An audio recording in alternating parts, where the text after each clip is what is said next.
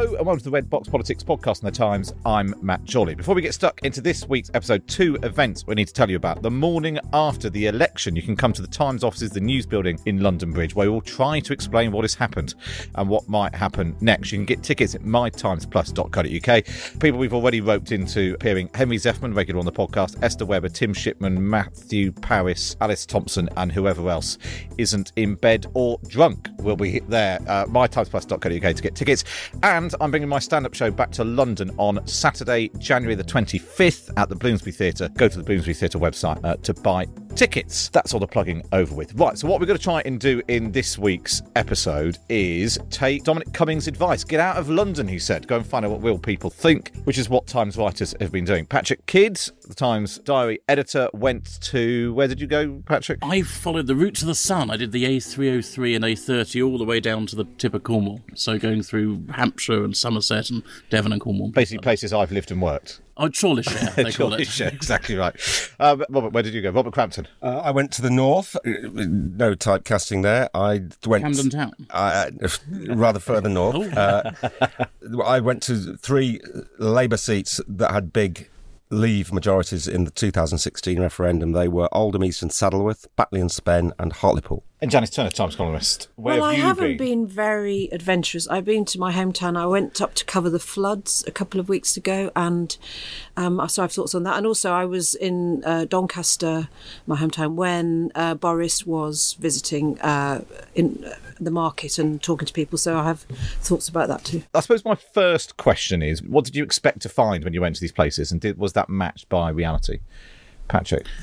Well, the the route I followed was really looking, I suppose, at, at Tory versus Lib Dem. Um, there was one little blotch of, of, of red with, with Exeter and, and Ben Bradshaw, but largely it was seats that had been Lib Dem uh, and had turned Tory in the past, like like Winchester or Somerton and Frome in, on day one, and then by the end in Cornwall, all of that had been Lib Dem in 2005, and it's now all blue. And it was to try and see whether there is a move back back towards the Liberal Democrats. When I did, I did right at the start of the campaign, when it looked like the Jo Swinson had momentum, there, there were different stories I found along the way. For instance, in Winchester, it's a 10,000 Tory majority, and yet the, the Lib Dem vote, so the Remain vote, is so big there uh, that they're very confident. They had big successes in the local elections. They, they took back control of the council, and, and I, I, I met their candidate there, and um, she's very positive. But you then go to, to the west of that region, to Somerton and Frome, and I met David Warburton, the Tory candidate, who won the seat of the Liberals in 2015 on the biggest swing in the country, 18%. And, and there he's fairly confident of hanging on to it. He also gave me the best bit of trivia of the uh, election, which is that he owns the piano on which Mike Batt wrote the theme music to the Wombles. it's always lovely. Um, and then through through Devon, uh, I met a fabulous uh, candidate called Claire Wright, who's standing as an independent in East Devon, which is sort of Budleigh Salterton, Ottery, St Mary area, Exmouth, who's uh, stood at the last two elections, come second both times. Um, last time she was 8,000 behind the Tory, uh, Hugo Swire, who's not standing, and 15,000 ahead of Labour. So she is the opposition. And she's standing, yes, as anti Brexit and anti austerity, but also on, on local issues, hospitals and green issues. And, and she was really impressive. What, what I liked most about her, what I liked about all the candidates who I thought were good things from multiple parties, was she was doing the shoe leather. She was leafleting and saying, I will be in Exmouth this Saturday, come and talk to me about whatever you want. Mm. And she's done that over a few years. And I found that then to come to the, the end story in, in Cornwall, where I met a very good uh, Lib Dem, I'll, talk about a bit later in, in, in it, who who again had, as a vet, or his job had taken him all over the constituency, and, and then finished up in Newlyn speaking to fishermen, who of course voted for Brexit in big numbers, but they're largely just fed up with the whole lot of them. They they hate they hate the fact they're being asked to have an election. And you wrote in your piece uh, on the fishermen that basically they used up all of your asterisks. Uh, all of their responses to your questions required. They were very salty, yes. Um, As you would expect. um, and on Corbyn, I mean, another trend right across in every constituency, including also some I've done in the southeast, the dislike for, for Corbyn, which I know you mentioned, Robert, um, Yep. up north, is, is much more than dislike for Tories or, or Lib Dems. Was that what you found, Robert? Yes, I found dislike of Corbyn and uh, was m- more prominent amongst disgruntled Labour voters than than was Brexit, although Brexit was a fairly close second. Just echoing what Patrick said about the uh, candidates. I, well, I met two the, the two two of the sitting MPs, Deb, Debbie Abrahams in Oldham and uh, Tracy Brabin in Batley and Spen, and you do find. I mean, politicians get such a bad press, not least from us, but they are such. Uh, when you meet them in the flesh, you must know this, Matt. Uh, although you're making a living satirising them, it they, turns out that individually it they're turns out right. that individually they're very yeah. decent people.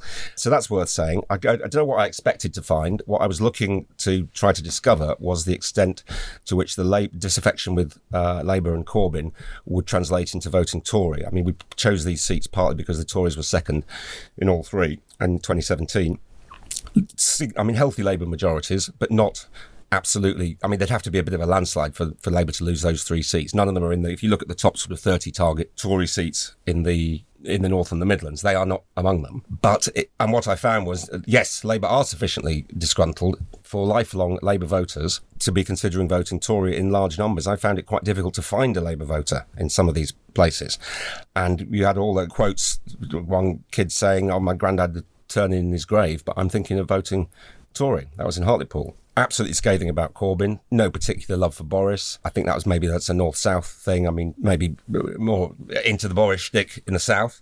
They don't really, they're not really buying Boris in the north, but at least a two, uh, at least worst option. And That uh, seems to be the overwhelming theme of this election: is that nobody really loves anyone. No, I mean the overwhelming. What you have to do, you wade through. I mean, which you don't end up quoting. I'm sure Patrick's the same, and and Janice. You wade through a whole bunch of people saying they're all the same. Uh, I just wish they'd get on with it. They're all in it for themselves, yeah, and you just automatic and, and to get to unearth one usable quote, you have to wade through five of those. Yeah. So that and that doesn't sort of make it into the paper because it's it's it's boring. It's a bit and it's it's a bit like Patrick and his asterisks. I used up my you use, you use up your quota of those quotes very quickly. Very quickly, yeah, yeah. And Janice, what about you? Because going to your hometown, I mean, yeah, in well, the same way that I going found. to South Yorkshire for several elections now, and um, a couple of elections ago, God, there's been so many lately. But I was following Sarah Champion around Rotherham, and uh, as she was on the doorstep, and there was this kind of ancestor worship that Robert mentioned there. You know, like my my granny will spin in her urn if I voted anything but Labour. And I've noticed over the course of visiting there, both uh, personal reasons and for work, that that kind of ancestor worship seems to be eroding. And previously, the, there was a, a lot of people who, like my late father, would never have voted Conservative for sort of real basic class reasons, but were attracted by these kind of populist leaders. I mean, Doncaster was the first place to, it had an English Democrat mayor long before UKIP really took hold. And I've seen this whole populist right wing thing rumbling down the right line from a long way away. But it was just whether it would ever manifest itself in anything except local electoral terms, whether it would actually, you know, these are, as, as Robert said, there are big majorities. But when I was there in August and uh, um, Boris had this kind of impromptu visit and he went round Doncaster Market and talked to all the Brexity butchers and all the, and, and all the sort of fruit sellers and things, I noticed I mean, if Theresa May had been there, there would have been no kind of response whatsoever to her. But there was, you know, really, it would have been like, well, what, why is she here even? But there was, with Boris, there was a kind of, come on, lad, get it done. even though essentially their politics or their policies are basically the same, the pitch Yes. to the public is almost identical. Yeah, he he speaks to them, even though he's incredibly posh and dissolute and all these private issues. They see somebody who has been hemmed in in Parliament. Hmm. This has really penetrated the idea that he's trying every which way to get through, Yeah. to get to get this thing passed, and Yeah. and he's been he's been stopped. So they want to, and but the He one could have voted for Theresa May's deal. Of course, mm. that might yes, have got it through as well. I think he did eventually. Eventually, yes. but I, I also, one of the things I think about this, if it does manifest itself, and in Doncaster there are three seats, two of which are massive Labour majorities Ed Miliband, Doncaster North, where I grew up, Rosie Winterton, Doncaster Central, and then Caroline Flint in Don Valley, is that. I think if they do give their votes to Tories this time, and I think I agree with Robert, I think it's highly possible because of the factors we said.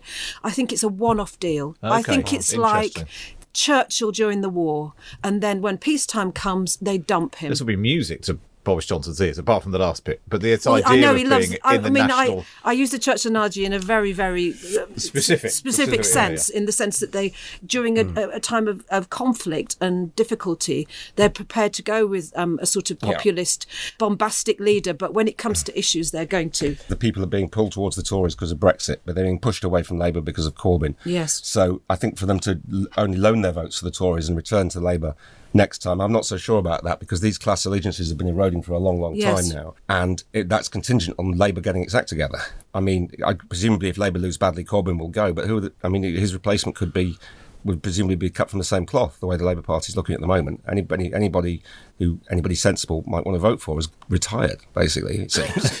One of your pieces, Robert, when you were in Oldham, Mm. somebody who didn't give their name, although they gave you such a terrific quote, they said that uh, local Labour voters have no love for some old Etonian dickhead, but can't stomach Yeah. Corbyn and the terrorism stuff. And that feels like that Yes. sums up the, the sort of the, the national mood, really. Uh, I think it's a northern mood. I think, although Janice is it's contradicting that. I mean, Boris is box office, isn't he? That's what he is in, Yeah. the, in your market in Doncaster. So you wouldn't. They would maybe they could hold both views Yeah. simultaneously. They could say, oh, you know, who's this old Etonian dickhead? But it's fun. I've seen him on the telly, and he and he's and he can make and he makes us laugh, and he wants to do what we want to happen. The overriding thing, I whenever I meet the electorate, as it were, reinforcing the view that they fan, can be fantastically inarticulate and fantastically ignorant about some many things, but they are v- very much not stupid.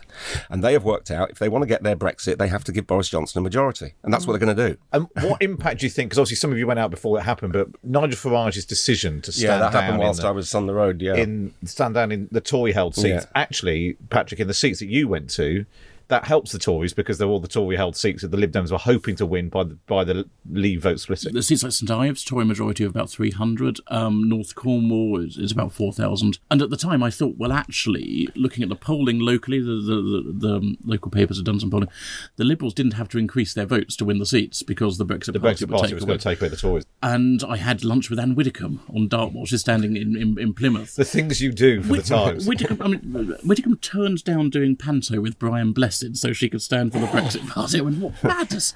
Uh, quick Widdecombe aside, by the way, over lunch she, she had roast beef, and I put this in my piece. She said she wanted the beef very, very, very well done, and I'll scream if it's got any blood.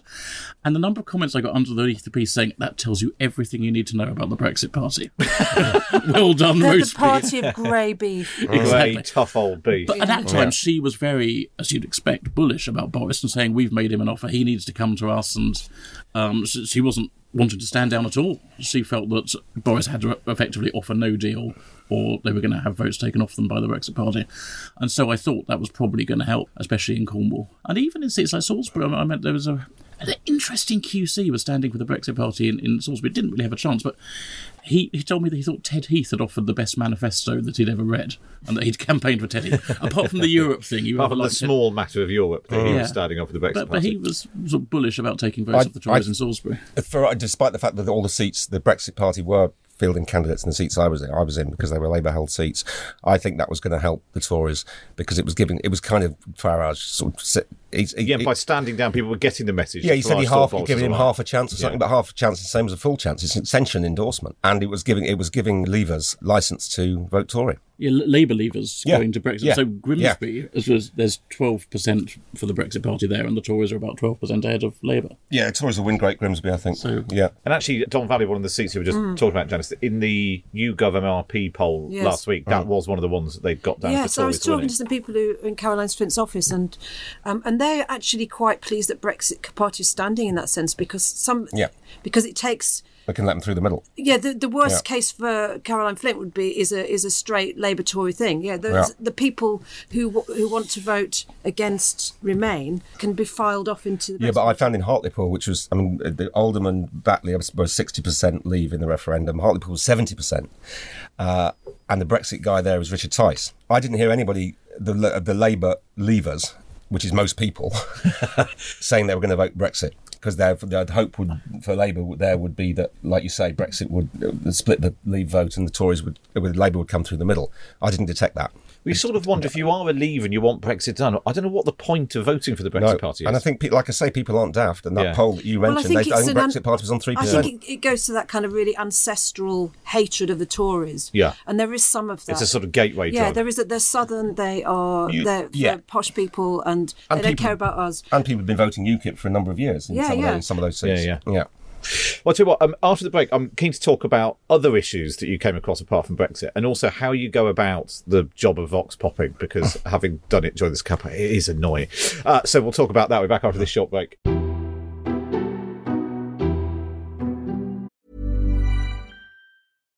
Here's a cool fact a crocodile can't stick out its tongue. Another cool fact you can get short term health insurance for a month or just under a year in some states.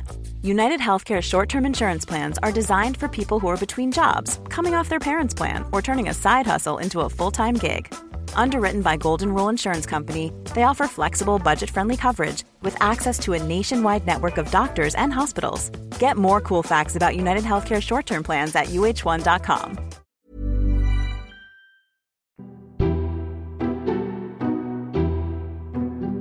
Welcome back. You're listening to the Red Box Podcast with me, Matt Chorley, joined in the studio by Janice Turner, Robert Crampton, and Patrick Kidd. I suppose we should have talked about this at the beginning. Vox popping. You're dispatched by the editor or the common editor, whatever. You're going to X place. You get off the train. You pull up into town, armed only with a notepad. How do you go about approaching members of the public without being annoying and looking like you're selling gas or trying to sign them up to a direct debit scheme or whatever it is? Robert. Well, it helps that you're with a photographer, so your purpose is sort of fairly clear. From the, you're, you're not just some bloke on him on on his on his own who could be doing anything. You're immediately identifiable as reporters, and then and you say you are straight away, and people are surprised. They generally they say the Times, or is that the do you mean the Mansfield Times or the you know the Batley Times or whatever it is? And you say no, the the London Times, and they're what are you doing here then? The people are, are surprised, and everybody's polite, but not everybody wants to talk. They uh, a lot of people say not interested, haven't got time, off they go, and you keep going until you find somebody who is uh, opinionated, friendly, and articulate and sober. Maybe not the last one. You can overlook the last one. Well, if you'd be surprised. I mean, we'll, I'll talk about this in a minute. You, say, "What do we find?" But uh, what you find in some of these, in the heart of some of these northern towns, is uh, the level of uh, uh, what's the word? Uh, Daytime drinking. yeah, I mean, degradation Yeah. is very, very high. I mean, I'm from the north and I'm familiar with it, and I was still surprised at how bad things have got. In, Especially in- if you're in- vox popping in the middle of the day. Because, Middle of the day because you're getting- everyone yeah. else Yeah. is Yeah. in an office. Yeah. Yes, you're getting a slightly uh, skewed view because the you're, you're not talking to working people, or you try and Yeah. do maybe try and do something at lunchtime and to get some younger people. Because Yeah, often what you you're getting get is old people. is old people, certain unemployed type people. people who find themselves free Correct. in a, of, a, Yeah. of a morning. Yeah. Uh, one of the things that I found, Patrick, when I went to Taunton, I think it was just before the election was actually called, uh, and did a podcast for it. But I had, instead of a photographer, I had a big fluffy microphone so people could see what I was doing. And a woman waited for me. She, I was speaking to someone else, and she's basically queued up. She assumed this was about politics, and she wanted to talk about politics. But far from like struggling to speak to people, I'd ended up with a queue of people wanting Brilliant. to speak. Well, you're Uh, a celebrity. Yes. well, well, there was part of that. I was standing next to the statue of myself And in, you- you in thought- Town Centre. They thought you were carrying a dog or something. Is that what you found? That pe- are people it, more engaged this time around than previous times? Not especially. I didn't do a huge amount of vox popping because I went specifically to look at candidates who might be interesting and overthrow people sitting there. But I, as I said- I went to see these fishermen. I wandered up and down the quay side in Newlyn, and just sort of looking over the side of boats. And, "Ah- ahoy there! I may not have said. Um, and and they were very happy to talk, bluntly and, and rustically. Um, and I went into a, um, a few pubs as well, and, and just chatted to people at the bar, and, and met a uh, a fisherman who was a Remainer actually, which was a, But crucially, wouldn't give you his name. he was the one who wouldn't tell me his name. Oh, dear. he said he voted Remain for his Fishermen's grandson. Society. Yeah, exactly. What about you, Janice? How do you approach Well, Vox I, I've been doing this for many, many years now, but even so, you have this. I mean, I, I've done a lot without photographers, and I think I agree with you. When you've got photography, you, it's also you feel a bit bolder and a bit more official. But going up to sort of people in the street, um, it, it you know, you have to overcome a, a natural reserve that you are going to be told to bugger off by quite a lot of people, or that you'll meet nutters, or. But actually, uh, you know, on one level, vox popping is the lowest form of journalism in the sense that you can make it say anything you want. But on the other hand, it is one of the most interesting and exciting and you know, you're meeting real people, you're finding out what they really think, and you can be taken off in really bizarre directions. You can be made to think of a whole bunch of other issues that you'd never even considered. Um, so I, I kind of, I kind of, am naturally averse to it, but I it also it's brilliant. It's one of those things which sounds Yeah. like it feels like what we should be doing all the time. Yeah. yeah. And sitting in the office, think, well, I really must get out. And as soon as mm. you get out, you think, oh God, what am I doing this mm. for? And then you're totally right. You end up having one conversation with one person. Yeah, it's about being a local reporter. changes It's your good. view on Yes. something. Yeah, yes. and, it, and it's a weird and colourful country. I mean, you come up to mm. people. I said to one guy, "What are you voting?" I don't vote, mate. I'm a Satanist. yeah, and and or people who, you know, they get they get. Is there some sort of directive from the devil? I don't to- know. I thought I don't see why Satanists. You know, I mean, they could. They, they the opinion is as They've valid as been anybody in else's. high office quite often. Yeah, There- uh, There's always, always a danger as well that we, we spoke about about how you, it's self-selecting because if you're there on a wet Tuesday morning, and as I was in Tunbridge Wells last week for a piece that hasn't run yet, but I don't think it will go Lib Dem at all. But there's been some big um, by-election council wins there, massive swing to the Lib Dems two weeks ago. So I thought we were going to test the water. And after speaking to a lot of old people wandering down who won surprisingly Tory, I saw some young people standing outside a pub. Um, they were sort of wearing black and um, assume they worked there or something, went and chatted. They were very friendly, very disillusioned, uh, very anti-Tory, very anti-Labour as well. Then after a bit of me burbling away, I said, so so what are you doing here? Are you, are you working here or something? No, we just come from my nephew's funeral, they said. Oh. At which point you just say, I'm really sorry. I just I was so in. I mean, I was tremendously polite, of course, all the way through. But you then feel, gosh, this is this is so insignificant. And but they were happy to talk. I, Yeah. th- I think when you could go and say, "Excuse me, sir, could I just ask your opinion?" People Yeah. do like to give it. And so, what are the things that get cut through? Because I re- one of the things I really remember from being out and about in before the 2015 election was the number of people when talking about Ed Miliband would bring up his brother, the thing that mm. Westminster had forgotten about, but was Yeah. the thing that had really Yeah. stuck. And it feels like going around the country this time, the anti-Semitism thing with Jeremy Corbyn gets brought up now in a Yeah. way that it didn't two years ago. So, what was it that you found that? The, I the didn't find that anti stuck? Actually. I, I found it was just more a kind of really profound cultural aversion to Jeremy Corbyn on Hmm. many different levels, Mm-hmm. from sort of the things that he likes to do that they can't imagine, interests they can't imagine sharing. What, what, what like? Well, you know, just the uh, you know the sort of vegetarian cycling, you know, sort of ascetic lifestyle. I think Hmm. is unappealing. Whereas Boris, you know, is a is an enormous bastard in many ways. But they can imagine having a pint with him. Well, that's what I think Yeah. happened in 2015 as well. Is that, that Ed Miliband is weird. Like Yeah. David Cameron is a posh bloke that people have met or come Yeah. across. Yeah. And Ed Miliband was interested in uh, Mm. Rubik's cubes and um, baseball and all that. people, was yeah. all, People used to say the same about remember George Bush and Al Gore, who would who they rather have a have a beer with. Yeah. you know, and often that's what it comes down to. I don't really like Boris Johnson very much, but if I was posed that question, I know what I know what I'd, what I'd say. That's uh, the terrorism thing came up with Corbyn. I mean, Yes. Like Janice said, there's a general sense that he's sort of unfit and not up to it, and a bit, and a bit a bit of a that he's not on our side as a country. Yeah. and it's such a thing that sort of the Westminster bubble London media elite get Mm. wrong is the there's still the strength of patriotism enormously so. outside London. Yeah, I mean, a big is part. huge. A, bit in terms of cut through, I heard it many, many times. The 19, you know, we were stood on our own in 1940, and we can stand alone again. That Yes. whole Blitz spirit, then sort of emotional spasm, if you like, which I think was largely responsible for producing the Brexit vote, is alive and well. Yeah, and Uh, but that, people- that, and yet that so easily gets mocked by why smart should we- asses on Twitter. We won the war. Why Yeah. should we be paying money to the Germans? Well, I would Yeah? when, I, mean, I heard it a lot. This was, I noticed this when I was covering the floods in this really poor bit of Doncaster called Bentley, which is, you know, ve- incredibly down on its uppers, has been flooded numerous times, and really people have lost everything, and they're not insured, and it's terrible. And there was this fantastic guy who ran a sort of windows and conservatory showroom, who just opened up his entire shop to make it a sort of food bank slash point. And I said to him, I said, I'm really touched by all this kind of um, community spirit. And what do you think it came from? And I thought he was going to say the same old, oh, it's Northerners, we look out for each other. He said, I think it's the Brexit spirit, Yeah. partly, because we know that we're, we're on our own and we're going to deal with it, and we always have. Really and, interesting. Yeah, which is, and and it really kind Yeah. of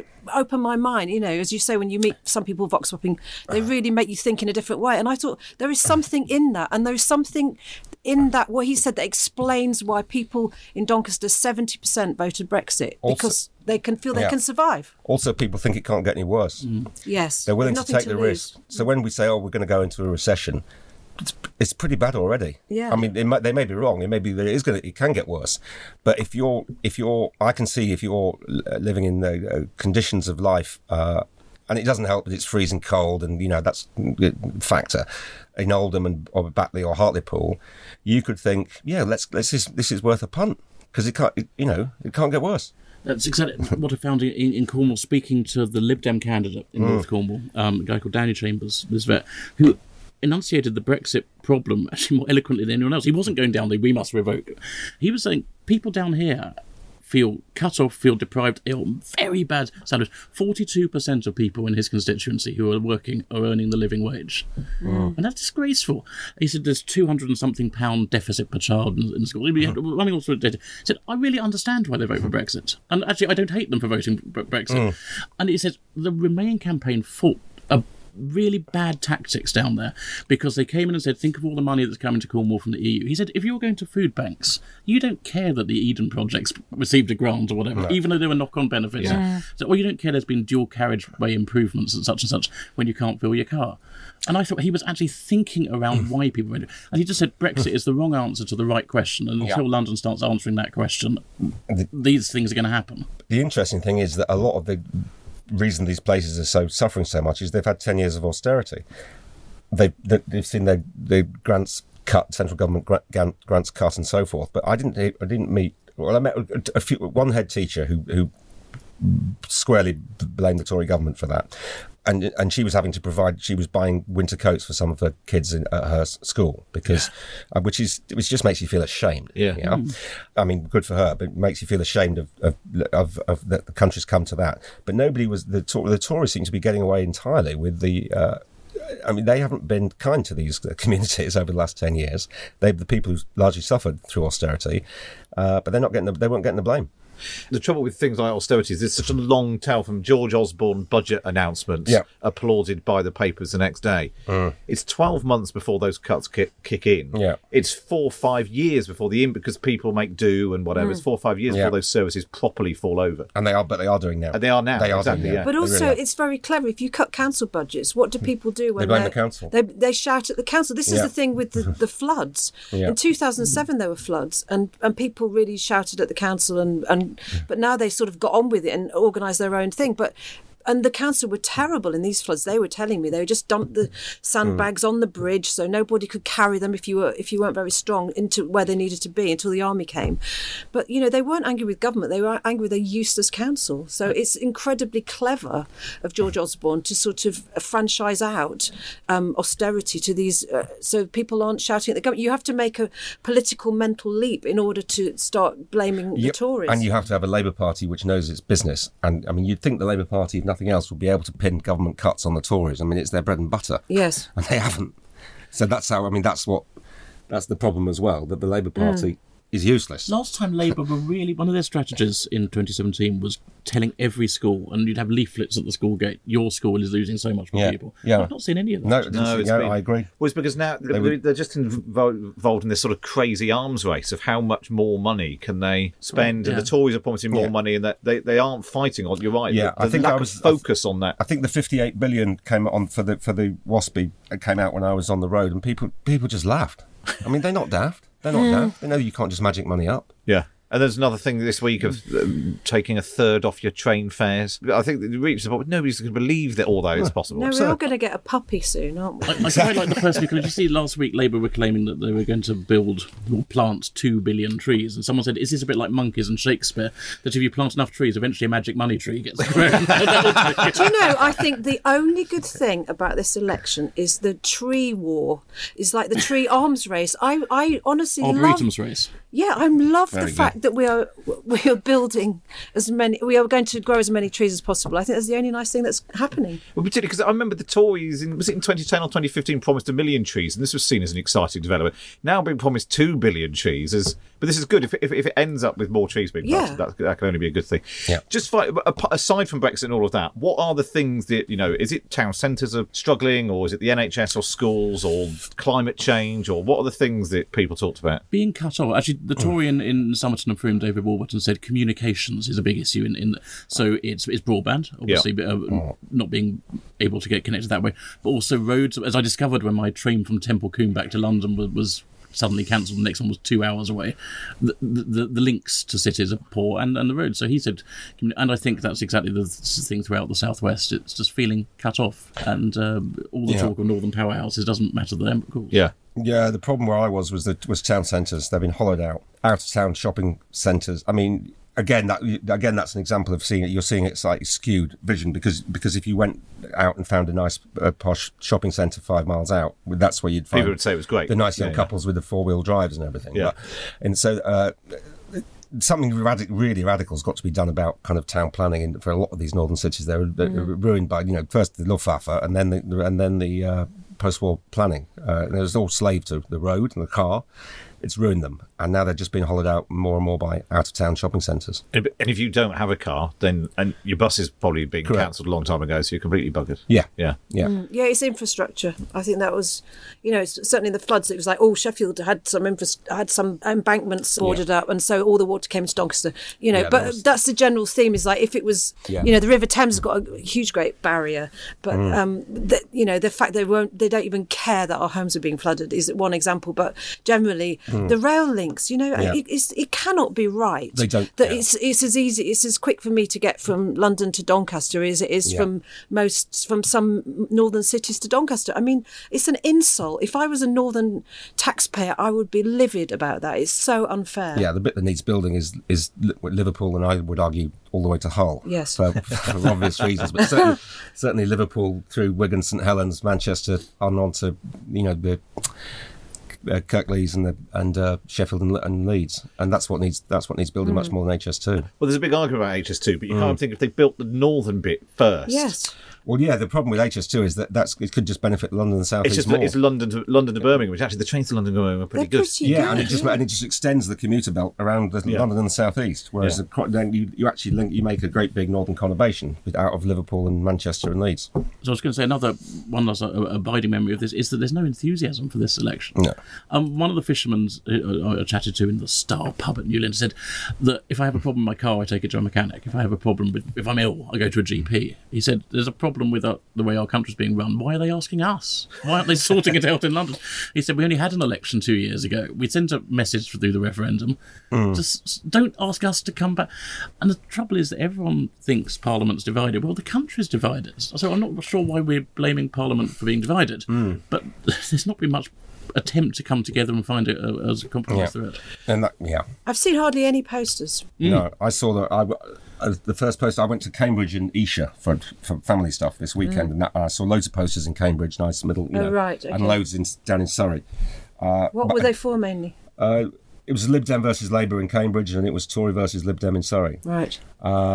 But I didn't see. I think I saw a single, other than on a on a constituency office. I didn't see a single political poster in three days in the north. Yeah, I've, I've seen a few, I've seen a few near uh, where I live in Fleet, North East Hampshire. Some Mm. Lib Dem and Tory, even though I think it's the most, it's the safest Tory seat in the country, or Right. But still, the Lib Dems have got their posters up, which is Yeah. the main thing. So, go on, uh, just finally, based on this totally unscientific excursion around the country, what do we think is going to happen in the election next week? Oh, I wish, I wish within five hard. minutes of arriving in Oldham, I'd found a bookies. And I, there was no shortage of bookies now. You know, believe it's amusement arcades, charity shops, and bookies. And asked for the odds on a hundred seat Tory majority, which then would probably would have been quite quite tasty, but probably less so now. Although it's narrowing, it's narrowing again according to the polls at the weekend. I don't know. I think somewhere 50, 50 seat Tory majority. I think some really good candidates who deserve to be in Parliament aren't going to be in Parliament. And hmm. I, I, Claire Wright in East Devon, Danny Chambers in, in North Cornwall, David Warburton. In, there's three different parties there, or two parties and independent. Deserve they're, they're good people. Yeah. And I Warburton will get back in, but the, the other two don't. And I just I think you're right. I think Boris will get a, a working majority, and then we'll see what he does with it. Janice? I think turnout is going to be really low. And I don't know. Uh, I, I wonder if a lot of these people who are Labour to Tory voters will just not Not go, not bother. When it comes to it, the instinct of putting that cross in the Tory box, even if you're telling people. And the weather's going to be a factor. I mean, well, I was so I was, miserable. I was mean, there a few weeks talk ago. about taking the temperature. The temperature Yeah. is it's bloody freezing. It was freezing. I mean, I was up in the Pennines for two of those seats. You know, big constituencies, long way to the polling station, slippy pavements, icy, dark at four o'clock. I mean, a lot of people might not bother. Well, on that cheerful note,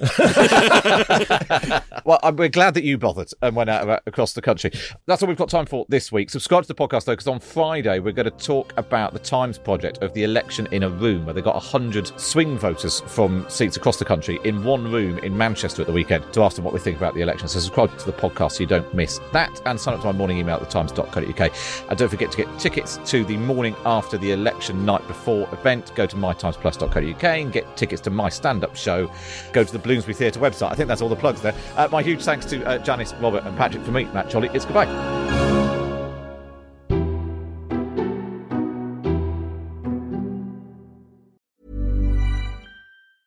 Hey, it's Danny Pellegrino from Everything Iconic. Ready to upgrade your style game without blowing your budget? Check out Quince. They've got all the good stuff shirts and polos, activewear, and fine leather goods, all at 50 to 80% less than other high end brands. And the best part? They're all about safe, ethical, and responsible manufacturing. Get that luxury vibe without the luxury price tag. Hit up quince.com slash upgrade for free shipping and 365 day returns on your next order. That's quince.com slash upgrade. Hi, I'm Daniel, founder of Pretty Litter. Cats and cat owners deserve better than any old fashioned litter. That's why I teamed up with scientists and veterinarians to create Pretty Litter. Its innovative crystal formula has superior odor control and weighs up to 80% less than clay litter. Pretty Litter even monitors health by changing colors to help detect early signs of potential illness. It's the world's smartest kitty litter.